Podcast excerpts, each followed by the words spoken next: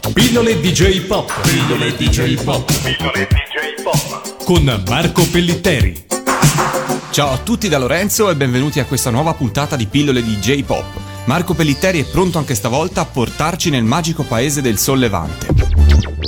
Parliamo quest'oggi delle ambientazioni delle serie animate, ovvero i luoghi, le dimensioni e gli spazi dove si svolgono le azioni. Marco, è possibile farne una classificazione? Bene, io credo che una classificazione sia possibile trovarla. La tua domanda è molto articolata, quindi cercherò di rispondere in modo più possibile organico, anche se nella sintesi. In effetti, eh, il discorso parte da, se ci pensiamo bene, da come dagli anni 80 le polemiche sull'animazione giapponese si siano snodate anche rispetto alla ambientazione spesso occidentale dei disegni animati giapponesi, laddove noi non ci meravigliamo eh, se un'opera occidentale alle volte è ambientata in Oriente per esempio in Giappone appunto. Pensiamo all'ultimo samurai il film con Tom Cruise. Però eh, le polemiche si sono spesso sui cartoni giapponesi si sono spesso snodate come dire sulla non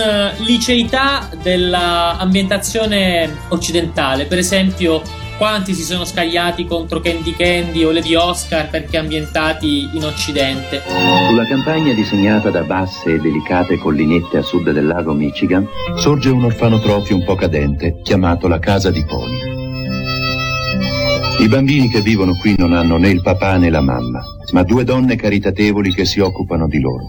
Si chiamano Miss Pony e Suor Maria. Sulla base di queste polemiche in realtà noi possiamo trovare lo spunto per eh, trovarla una, una, qualche classificazione sul, sui vari tipi di ambientazione perché chiaramente sappiamo bene che i disegni animati giapponesi non si svolgono solo in Europa o negli Stati Uniti oppure non si svolgono soltanto in Giappone Partiamo per esempio con eh, i disegni animati giapponesi tratti da opere occidentali. Per esempio, un classico esempio è, insomma, Heidi oppure Remy, Anna dei capelli rossi. Ecco, tutte queste serie sono ambientate o negli Stati Uniti o in Canada o, o comunque diciamo, o in Europa, comunque in Occidente. Bene, queste sono delle ambientazioni occidentali che provengono chiaramente da, da, un contesto giapponese. Quindi, dal punto di vista dei giapponesi, i giapponesi cosa fanno? Fanno un'operazione di riscrittura di un'opera straniera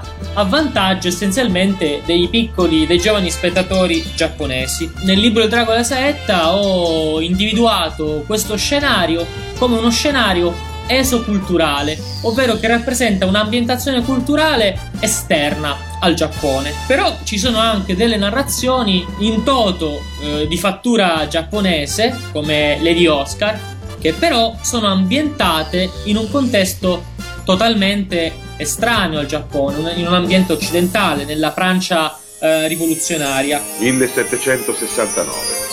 Sono passati 14 anni dalla nascita di Oscar Qui al Palazzo di Versailles si sta dando un sontuoso ballo e ciò a dispetto delle misere condizioni di vita della povera gente e senza pensare che da qui a vent'anni ci sarebbe stata la rivoluzione francese.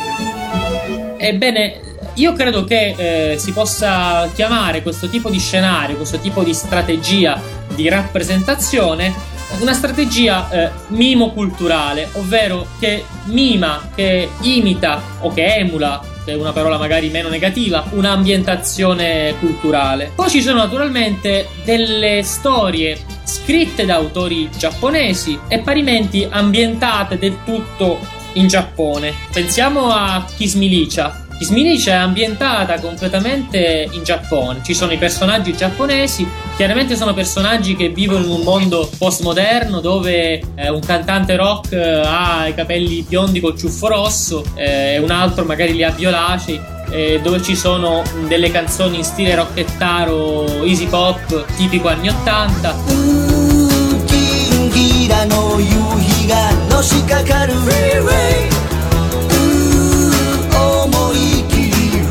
込むときめきのアクセルお前と別れた街まで500マイル若すぎたのさあの頃は Yesterday Yesterday Ebbene, tutto questo è. Non è che, siccome non è del tutto giapponese secondo la rappresentazione occidentale del Giappone tipico, allora è inautentico. Perché il Giappone sta dentro al mondo ricco, al mondo industrializzato, quindi come ci sono elementi tradizionali giapponesi più tipici o stereotipici, così ci sono elementi di un Giappone contemporaneo che non è così slegato dall'Occidente come noi vogliamo credere. Ebbene, questa, questo scenario penso che si possa chiamare scenario endoculturale, ovvero che rappresenta il Giappone, che rappresenta dal punto di vista del Giappone una, una cultura interna, una cultura propria. Pillole DJ Pop. Pillole DJ Pop. Pillole DJ Pop. Con Marco Pellitteri.